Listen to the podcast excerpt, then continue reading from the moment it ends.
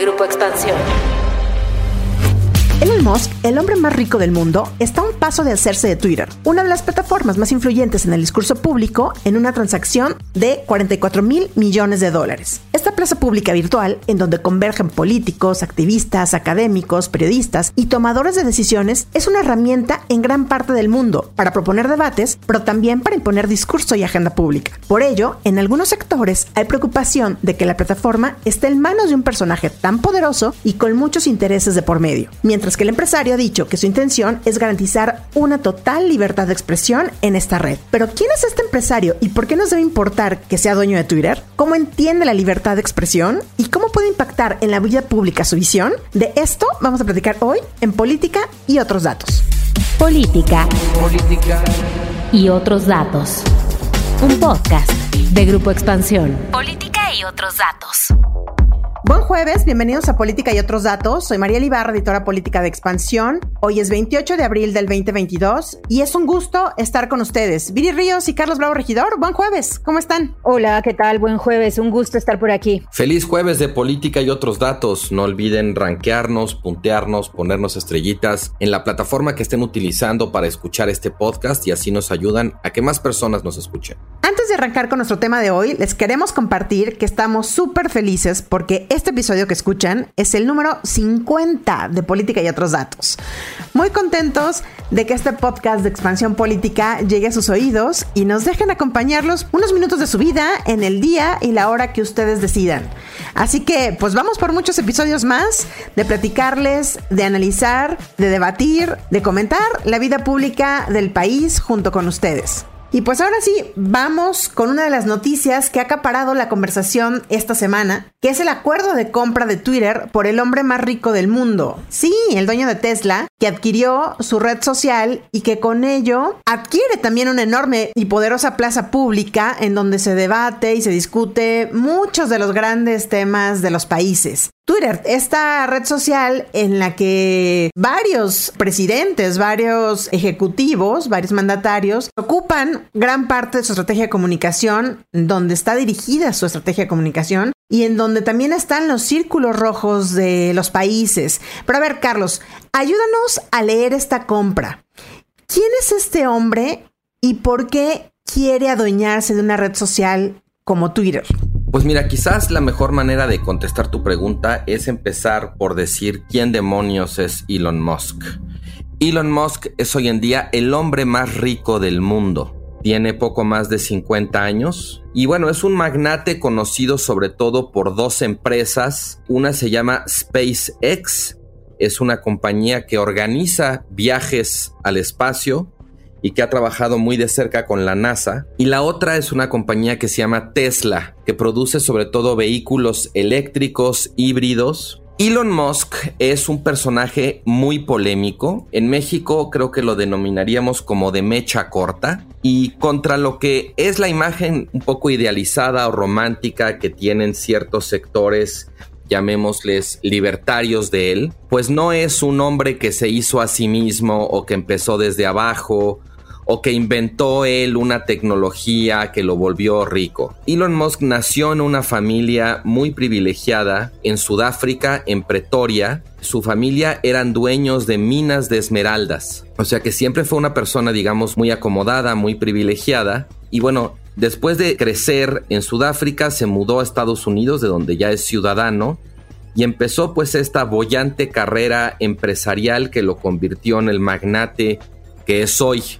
Sin embargo, Elon Musk ha tenido algunos problemas, vamos a decir así, en términos de sus transacciones, en términos de sus declaraciones, de cómo se conduce públicamente, no solamente por esto que decía de que es un tipo como claramente de mecha corta y muy protagonista, que le gusta mucho, digamos, llamar la atención o utilizar pues la tremenda popularidad o la tremenda visibilidad que tiene incluso para hacer negocios, sino que también ha sido objeto de polémicas por cierto tipo de prácticas muy cuestionables que existen en sus empresas en cuanto, por ejemplo, a los derechos de los trabajadores, a cláusulas que pone en los contratos para impedir que los trabajadores de pronto le rindan cuentas a las autoridades sobre sus políticas de seguridad. También ha tenido algunos roces importantes con la prensa cuando se publican cosas que a él no le gustan.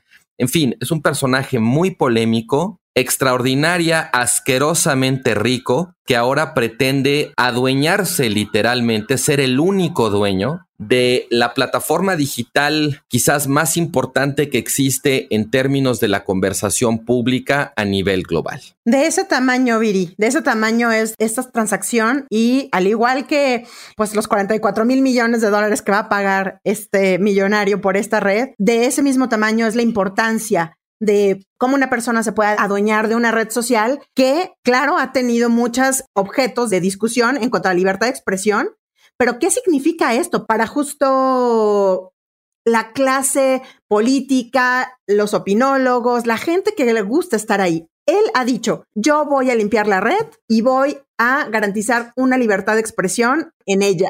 Bueno, Mariel, me parece que Elon ha dicho muchísimas cosas respecto a qué quiere hacer con Twitter, pero la realidad es que no sabemos bien a bien qué vaya a hacer. Ha dicho, por ejemplo, que quiere tener un botón de edición, de forma que ahora puedas cambiar lo que dijiste en un tweet, incluso históricamente en lo que has dicho en tus tweets del pasado. Ha propuesto la posibilidad de que Twitter se vuelva una red de suscripción en donde tengas que pagar una mensualidad o una anualidad para ser parte de la comunidad. Ha propuesto, por supuesto, lo que dices, que es una menor censura, pero no sabemos bien a bien a qué se refiere con menor censura, porque al final del día, pues la libertad de expresión tiene muchas connotaciones y muchas distintas definiciones.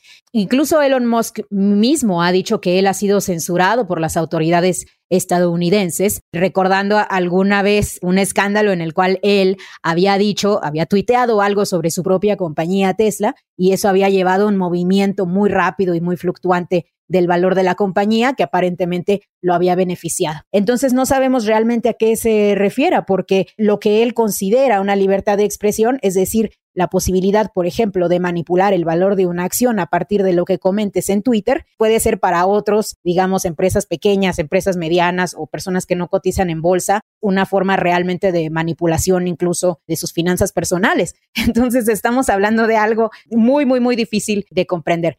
Finalmente, otra cosa que ha dicho y que a mí sí me gustó, la verdad, cuando lo dijo, ojalá fuera cierto, es que quiere abrir el algoritmo de Twitter de forma que todos podamos saber cómo se está manejando los contenidos de la plataforma. Creo que eso sí sería una transparencia que no conocemos y que no hemos visto en otras plataformas y que abriría pues una interesante discusión, sobre todo ahora que se está planteando cada vez más y más la regulación de los algoritmos. Y para justamente entender un poco las claves de esa transacción, nos invitamos aquí a escuchar el podcast hermano de expansión, Jig Hunters, que justamente esta semana están hablando pues de esta compra por parte de Elon Musk a Twitter, ¿no? Pero algo que dijo él y me gustaría centrar nuevamente nuestra plática, él dijo, la libertad de expresión es la base de una democracia que funciona.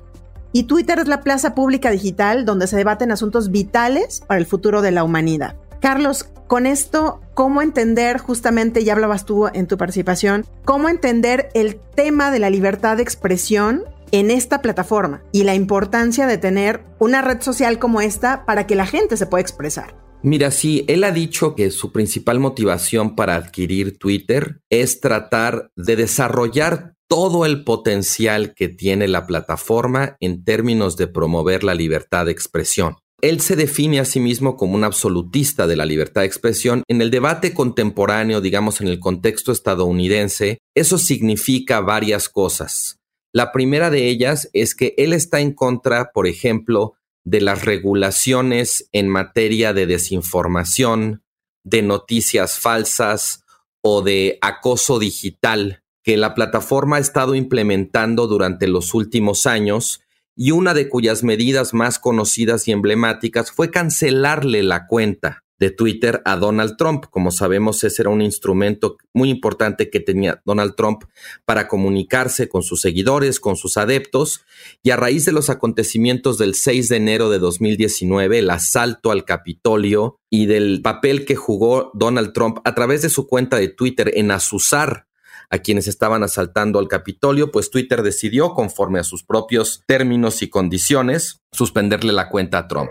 También, digamos, en ese contexto, la empresa ha implementado políticas bastante más exigentes de lo que solía ser el caso en contra del acoso, en contra del discurso de odio, en fin, una serie de fenómenos que se consideran exentos del principio de libertad de expresión. Por ejemplo, promover la violencia no es algo que esté protegido por el derecho a la libertad de expresión. O temas de cuestión de odio, de acoso. También la plataforma ha estado trabajando para tratar de evitar los ataques de bots o estas cosas como coordinadas que no son realmente espontáneas, no son orgánicas y que de alguna manera pues alteran el flujo natural o auténtico de la conversación en la plataforma, ¿no? Entonces, por supuesto que en ese contexto particular de lo que han sido las políticas de la plataforma y su impacto en la política de Estados Unidos, la compra o el intento de compra por parte de Elon Musk, que además muy claramente es de esas personas, digamos, es un señor asquerosamente rico, como decía, y que sí tiene de alguna manera este perfil un poquito como de gandalla hay episodios, por ejemplo, se recordarán aquella noticia de un grupo de adolescentes buzos que se quedaron atorados en una cueva haciendo espeleología en Tailandia. Y Elon Musk trató de aprovechar la oportunidad como para hacerse un comercial y dijo, yo voy a enviar un submarino para rescatarlos. Y pues resultó que su submarino no servía para hacerlo y hubo un buzo británico que finalmente emprendió ese rescate y que criticó a Elon Musk, pues por tratar de aprovechar la noticia para hacerse publicidad, Elon Musk lo acusó de pedófilo, utilizó todo el poder, obviamente de su visibilidad, para atacar a esta persona. Esto en el contexto de esa experiencia y de lo que está pasando en Estados Unidos, pues sí es visto como una compra que podría realmente cambiar la manera en que funciona Twitter y echar para atrás muchas de estas políticas que son vistas no tanto como restricciones a la libertad de expresión, sino uno como medidas para mejorar la experiencia de los usuarios y dos, para evitar el flujo de información falsa. Creo, Carlos, que también una pregunta muy interesante es qué tipo de libertad de expresión le favorecería a Elon Musk que al final del día, pues esta se va a convertir en su plataforma privada, en su juguete, y puede perfectamente manipular, incluso sin que nos diéramos cuenta si el algoritmo no fuera público, los tipos de temas que se discuten más en la plataforma. A mí me llama, por ejemplo, mucho la atención la manera en la cual Elon Musk ha hecho su dinero, esta gran fortuna que tú mencionas. Tesla, pues sí, es una empresa que hace automóviles, pero pues es una empresa relativamente pequeña y cuyo valor de mercado pues ha aumentado en gran medida debido al extremo optimismo que existe sobre la capacidad futura de Tesla para fabricar automóviles y convertirse en un jugador dominante en el mercado. En este sentido, pues el tener Twitter, que es una plataforma que ayuda mucho a la generación de expectativas, puede también jugar en favor de Elon Musk y de sus compañías, porque se puede ahí adentro generar conversaciones en donde pues se hable de lo visionario de sus empresas, se hable de la importancia de pues el cambio climático y se generen expectativas positivas sobre sus empresas. La razón por la cual Elon Musk hoy en día es el hombre más rico del mundo no es porque sea el hombre que vende más, no es porque sea el hombre que tiene la mejor tecnología, es porque es el hombre que tiene las mejores expectativas sobre sus empresas. Entonces, en ese sentido, Twitter puede ser pues este alimentador perfecto de expectativas para todas sus futuras compañías y presentes compañías. The most important thing is to attract great people. So either be with, join a group that's amazing that you really respect, or if you're building a company, you've got to gather great people.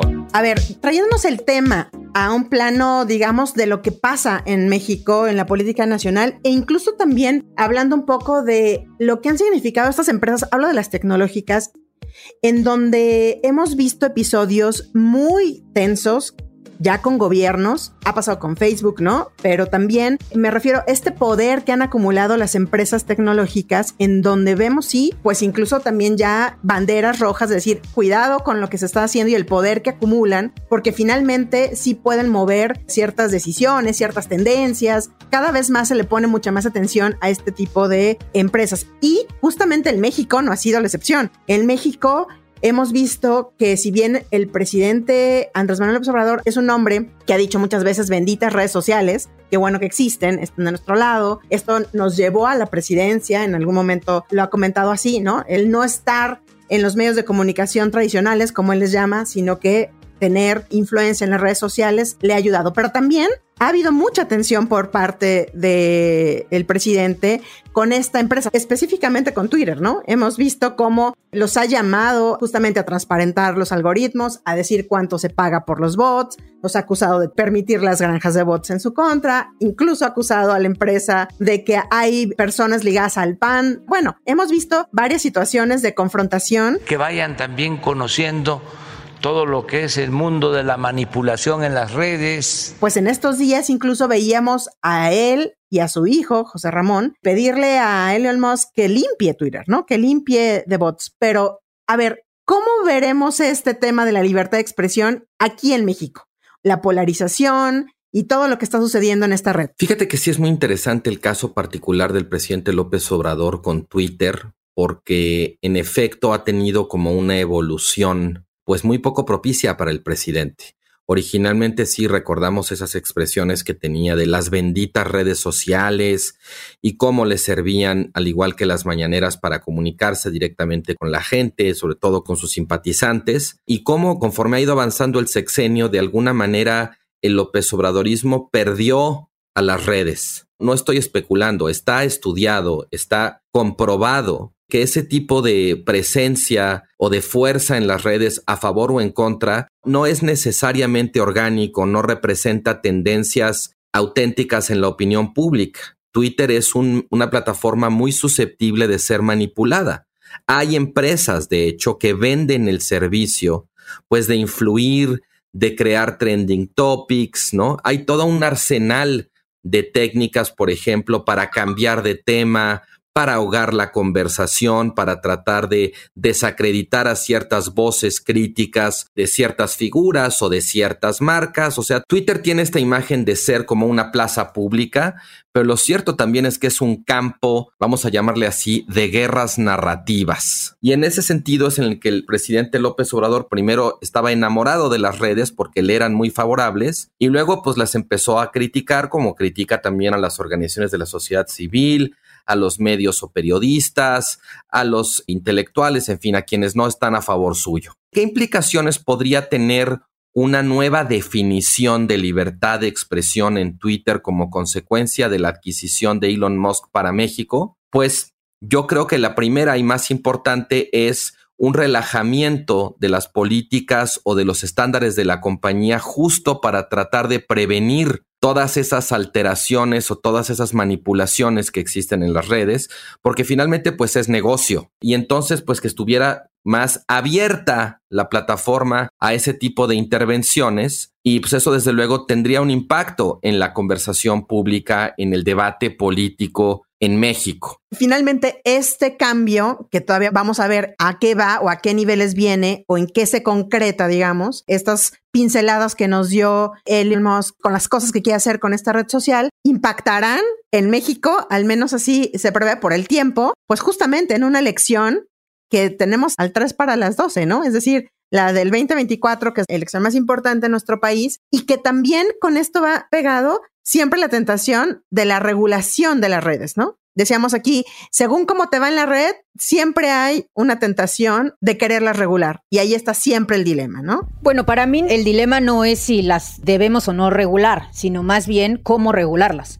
porque sin duda alguna necesitamos regulación de la misma manera en la cual existe regulación para otras industrias, incluyendo la televisión, los medios, etcétera, ¿no? Y ese, ese tipo de regulación, por ejemplo, que hace que existan fact-checkers en los mejores periódicos del mundo, que serían, no sé, el New York Times, The Guardian, etcétera, no existen en las redes. Ahora, el problema es que en las redes también tú tienes muchísimas voces y definir qué es fake es hasta cierto punto a veces muy subjetivo. Yo sí creo que debemos transitar hacia una regulación que además considere, por ejemplo, el poder monopólico que pueden llegar a tener ciertas redes, que consideren además qué es o no es un discurso de odio. Al final del día, si tú permites que las personas simplemente digan cualquier cosa que se les ocurra, pues puedes estar victimizando a grupos pequeños o minorías o personas de color, indígenas, que se van a sentir atacadas por los dichos de grupos más mayoritarios o poderosos, etcétera. Yo sí creo en la regulación y creo que el dilema más grande de nuestra era es cómo lograr esa regulación de manera efectiva sin que beneficie a unos cuantos en detrimento de las mayorías. Por supuesto que esta regulación es un camino muy resbaloso y es un camino que, como mencionas, Mariel, va a querer ser manipulado por quien quiera que esté en el poder político o el poder económico. Pero de que debemos tener esa conversación eventualmente, sí me parece que es algo, una conversación que debamos tener. Yo, por ejemplo, como ya había mencionado anteriormente alguna vez aquí en el podcast, yo no estoy de acuerdo con que se le haya cancelado su cuenta a Donald Trump. Yo creo que Donald Trump debería poder continuar diciendo sus cosas y debería a lo mejor de haber un cierto sistema de fact-checking o de informarte como se hacía en algún momento que lo que estaba diciendo Donald Trump y ya dijo malo, que él no vuelve. pero va a volver, claro que va a volver porque su red además, pues nadie la usa y me parece que tiene como un millón de seguidores y en Twitter tenía pues casi 85 millones de seguidores. Yo, por ejemplo, no estoy de acuerdo con que se haya ido Donald Trump. Yo creo que por el contrario, en el momento en el cual censuras esas voces, lo que generas es que les das mucha más fuerza para continuar con su teoría de la conspiración de que ellos son víctimas de este sistema que los está oprimiendo, ¿no? Pero bueno, eso ya sería como una discusión más larga que tener y en el contexto de México, sin duda, me parece que no podemos dejar de mostrar algo evidente, que es la incremental influencia que tiene Twitter, incluso en las discusiones del Congreso. Recordarán lo que pasó con la ley energética. Fue muy interesante porque se organizaban incluso chats y spaces en donde se hablaba de manera directa con los legisladores y se les hacía que en esas conversaciones se comprometieran a votar de una forma u de otra. Esto nos habla de que el poder que tiene Twitter ya para manipular incluso las decisiones políticas de más alta envergadura en este país ya es tremendo y muy probablemente continuará creciendo. Yo creo que quizás un punto como para concluir aquí es que la gran dificultad de esta discusión, por un lado creo que todos estamos conscientes del tremendo problema que representa la desinformación, la manipulación, las noticias falsas. Y en ese sentido, yo comparto con Viri la inquietud de que hay que regular, pero por el otro lado tampoco se me oculta que esa inquietud regulatoria es muy susceptible de ser aprovechada por ciertos poderes privados o públicos en aras de un impulso censor. Creo que el dilema es cómo regular sin abrirle la puerta a la censura? Y esa es, digamos, la pregunta de los 64 en, en, este debate, ¿no? Ese es el gran dilema, Carlos. Y cuando se ha querido hacer, por eso no ha prosperado, ¿no? Porque se hace toda una gran discusión, como dice Viri, necesaria, pero pues en el Congreso no se ha podido poner de acuerdo de cómo comenzar, cómo regular, por dónde meter ciertos candados para que no se lea como esto, ¿no? Como censurar a la oposición, censurar, cancelar a los que no están de acuerdo, los que no piensan como tú. Entonces, justamente ahí está. Sí, incluso el propio Musk ha sido parte de ese debate. SpaceX, su compañía, digamos, de viajes espaciales, tiene a su vez un servicio de Internet que se llama Starlink. Y Starlink se negó a bloquear las fuentes de noticias falsas provenientes de Rusia en torno a la invasión a Ucrania. Y Musk, de hecho, lo dijo abiertamente, yo no voy a bloquear la propaganda o, bueno, a esos medios rusos porque soy un absolutista de la libertad de expresión. O sea, digamos, sí hay mucha incertidumbre todavía, pero creo que ya más o menos podemos prever por dónde van los tiros si es que Musk se hace del control de Twitter. ¿eh? Esto es muy debatible justamente, Carlos, porque ¿se acuerdan que aquí en México, por parte de Twitter, se estuvo tagueando, etiquetando a los medios asociados a Rusia con este asunto de la invasión de Rusia a Ucrania? Y fue algo que incluso López Obrador protestó me refiero a protestar, me refiero en su mañanera, ¿no? O sea, dijo, estoy en contra de que se haga esto, yo estoy a favor de la total libertad de expresión. Y claro, esto es muy debatible, ¿no? Esto es muy, muy debatible. Yo creo que Russia Today sí es una máquina de propaganda, todos lo sabemos, pero yo no estoy de acuerdo con que en ciertas redes sociales como en YouTube se les hayan cancelado sus cuentas. La única manera de ir en contra del fake news, me parece, es promover la educación, el fact-checking, el que las personas tengan mucha más capacidad de entender lo que está sucediendo, porque la censura por sí misma lo único que hace es que vuelve a la gente todavía más curiosa respecto a esa cosa que fue censurada. Entonces, si tú te fijas hoy, la cantidad de personas que está tratando de ver Russia Today es mucho mayor de la que era anteriormente, antes de que se les censurara, ¿no? Es un gran, gran, gran, gran debate. Pues eh, yo les propongo que lo sigamos después ya cuando sepamos más o menos cómo vienen las reglas, cómo va, cómo se va a transformar esta red y sobre todo a lo mejor y les propongo aquí un ejercicio que podamos seguir a cómo usan esta red los políticos con más seguidores. Evidentemente todos conocemos el caso de Donald Trump, ¿no? Del expresidente de Estados Unidos, que decíamos gobernaba con su teléfono en la mano y con su Twitter aquí cuando despertaba, ¿no? Se esperaba el primer tuitazo del presidente, ¿no? Pero también hay otros ejemplos. Vemos también al presidente de Salvador, decisiones que toma por ahí por Twitter y todo esto. Entonces podríamos hacer un ejercicio después que me parece interesante de cómo están usando estos presidentes o estos tomadores de decisiones en el mundo la red. Y pues vamos a dejarlo hasta aquí. Muchísimas gracias por acompañarnos hasta el final del episodio. No olviden activar el botón de seguir, así como la campanita de notificaciones. Nos escuchamos el próximo jueves a partir de las 6 de la mañana en la plataforma de su preferencia. Déjenos, como siempre, sus comentarios y críticas en arroba expansión política, en arroba Carlos Bravo arroba Bajo Ríos y en arroba. Cuídense mucho, nos escuchamos el próximo episodio. Bye bye. Política y otros datos. Un podcast de Grupo Expansión. Judy was boring. Hello. Then Judy discovered chumbacasino.com. It's my little escape. Now Judy's the life of the party. Oh, baby, Mama's bringing home the bacon. Whoa. Take it easy, Judy. The Chumba life is for everybody. So go to ChumbaCasino.com and play over 100 casino style games. Join today and play for free for your chance to redeem some serious prizes. ChumbaCasino.com. No purchase necessary. Void where prohibited by law. 18 plus terms and conditions apply. See website for details.